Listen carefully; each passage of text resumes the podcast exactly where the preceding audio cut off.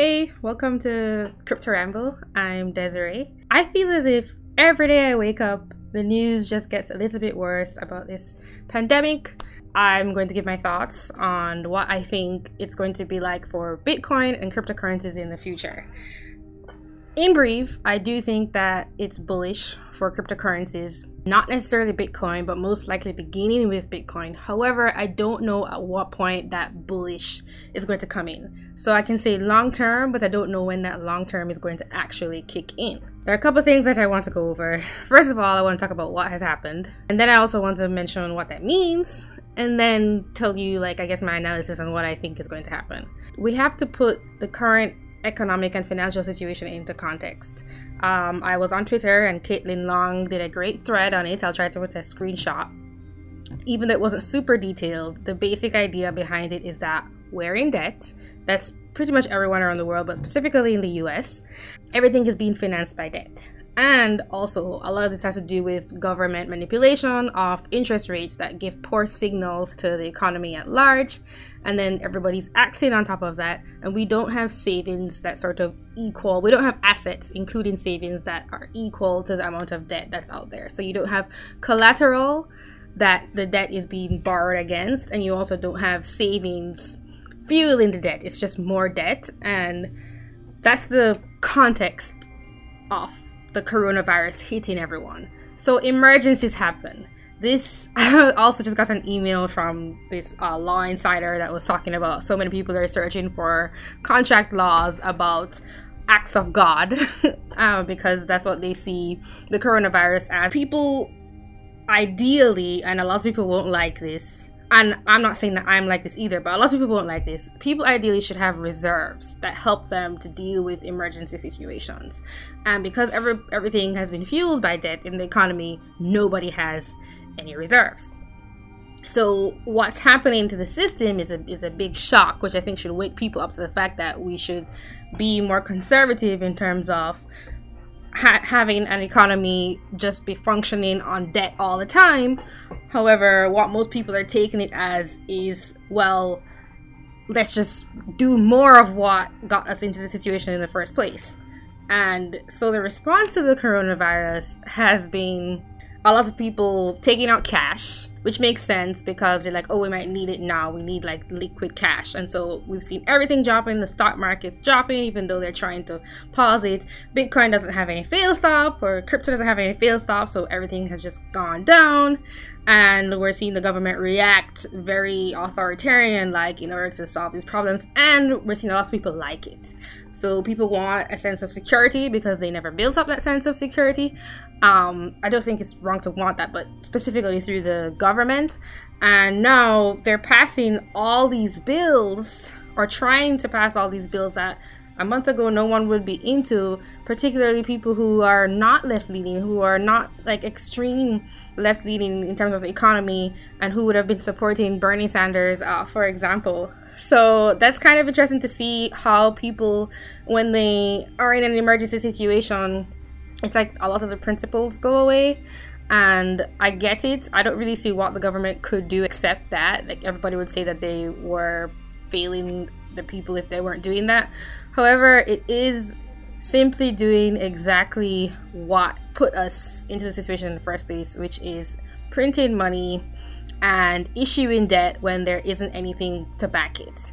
So they've set the fractional reserve lending proportion of actual money needed in the banks to zero. That's insane. They're also going to be keeping the interest rate low, the rate that the Federal Reserve lends at to banks very low, and in turn, that's going to encourage people to spend uh, that's what they've been doing for a long time, and it's artificial. And I just spent some time refreshing my memory of this, but it's really important to remember that interest rates are actually supposed to be signaling something to us, and they signal that there are funds that people have mostly saved that can now be lent out. And so, when you have a very large amount of funds available, then the interest rates are low, and when you don't have a lot, it means that the interest rates are higher and so it costs more to borrow that money and it's also an indicator of people having savings that can then be used in order to buy things so for a company they've been going off of an artificial indicator of interest rates set by the federal government in order to prop up the economy every time it crashes, which is just going to keep doing. The government has made it so that if a business wants to borrow money, they think that the cost of borrowing that money is a lot lower than it really is, and that there's a lot more money out there from savers to purchase whatever they're producing and all of that is wrong. It's totally screwed up. The more i think about it the more screwed up it, it seems to me. And the other thing to note is that people who save are punished. The incentives are there for people to go into debt. That's what it does for companies and that's what it does for individuals so i would say that's the state we're in and then the government response has been to make everything worse keeping interest rates even more artificially low. Now banks don't have to even have any money available, and I get it. The purpose is to keep the economy going. But ideally, when life hits you in the face horribly, then it's a signal for you to change because you weren't prepared. So you might feel the shock. Well, you're gonna feel the shock anyway, even if it's not immediate. But you'll feel the shock and you'll be like, holy F word, I really need to fix my priorities so that the next time this happens, I'm not in this state. And I think that it's actually important for, I guess, my generation. Like there was already the 2008, 2009, which definitely impacted anybody who's like uh, who's a millennial like me. So you already have that, but at that point, that was more our parents and then us feeling the shocks of it. At least that's what it was like for me. And I think it should be a big wake up call. It might not be a wake up call, and so that's why I'm not sure where it's going to go. So that's what happened. And then what does it mean? I think that printing money is just going to be more inflation. So people's purchasing power isn't going to be held over time. And I think that might make people look to crypto because they realize that they don't have any control over the monetary supply and it might impact them directly in terms of where is a safe place to put my funds. Yes, there's also gold, but you know what? Gold can be confiscated and it has been confiscated in the past. Crypto is a little bit harder to do. I guess you could shut down mining operations. There's like a, there are so many different variables you don't actually know, but I think long term it's a good sign for cryptocurrencies and Bitcoin because people are going to be like, where is the safest place I can put my asset? And I don't think in the short term we can say that we know how this has impacted crypto yet because it's super short term. Everybody just wanted cash, they were just rushing to get it. And it even happened to gold, you know, like precious metals. And people are probably now, after that initial withdrawing to get money and worried about there being a run on the bank, etc., then in the future they might go on to put their money into something else because they're not going to be trusting fiat money or the state issued currency. Basically, people might want something that cannot be manipulated in the way that fiat currency is manipulated in terms of the government setting interest rates and also the government allowing fractional reserve lending and also bailing out institutions and people. And you know what? I in the short term I'm like, yes, I would love money, but you know, you know in the back of your head, it's not going to be good, it's not going to be pretty. And I know it's really hard for us as human beings because you want security to think like that, but like you're going to feel the effects either today or sometime tomorrow. And none of this is good. All of this is going to end really, really badly, in my opinion. I just don't know exactly when what might happen, I think another thing to consider is that the purpose of money is knowing that when you get it from someone, you can give it to someone else in order for them to give you something that you want, some good or some service of value. I don't know what that currency is going to be. It has to be something that everybody believes in. And I think people might shift towards crypto because they realize how much fiat currency is manipulated.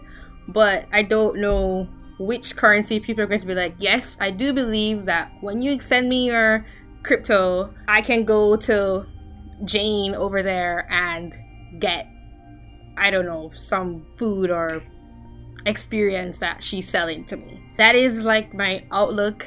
I can't like give some big prediction. I can say I, I think it's good and bullish in the long term, but I don't know when that will kick in because 10 years ago, I was thinking of coming to the United States and talking to my parents and talking about the US economy and money stuff. And they were like, and I was saying, well, everybody says it's going to crash. And they said they've been saying it's going to crash for a very long time. So the US has been propping itself up, not just the US, but especially the US. It's like a huge debtor internationally. The US has been propping itself up based on debt for a very long time. And these crashes come and they just keep doing it more and it keeps it going. So it could not crash immediately. But everything has a cost. I mean, that's the whole thing here. It's like we're not being realistic about the cost of things like borrowing money, for example. So at some point, the due must come it's possible that you can just crash everything like when the housing crisis where like all the market prices drop and like that's actually a good thing that's what should happen with the banks let them fail but that's also a cost and it's the cost of waking up resetting everything and that has to happen at some point. I just don't know when it's going to happen.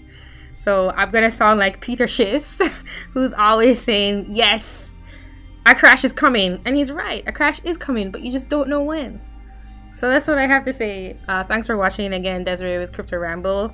Stay safe out there, and uh, I think long-term crypto will be okay. If you like this video, give a like and subscribe to the channel.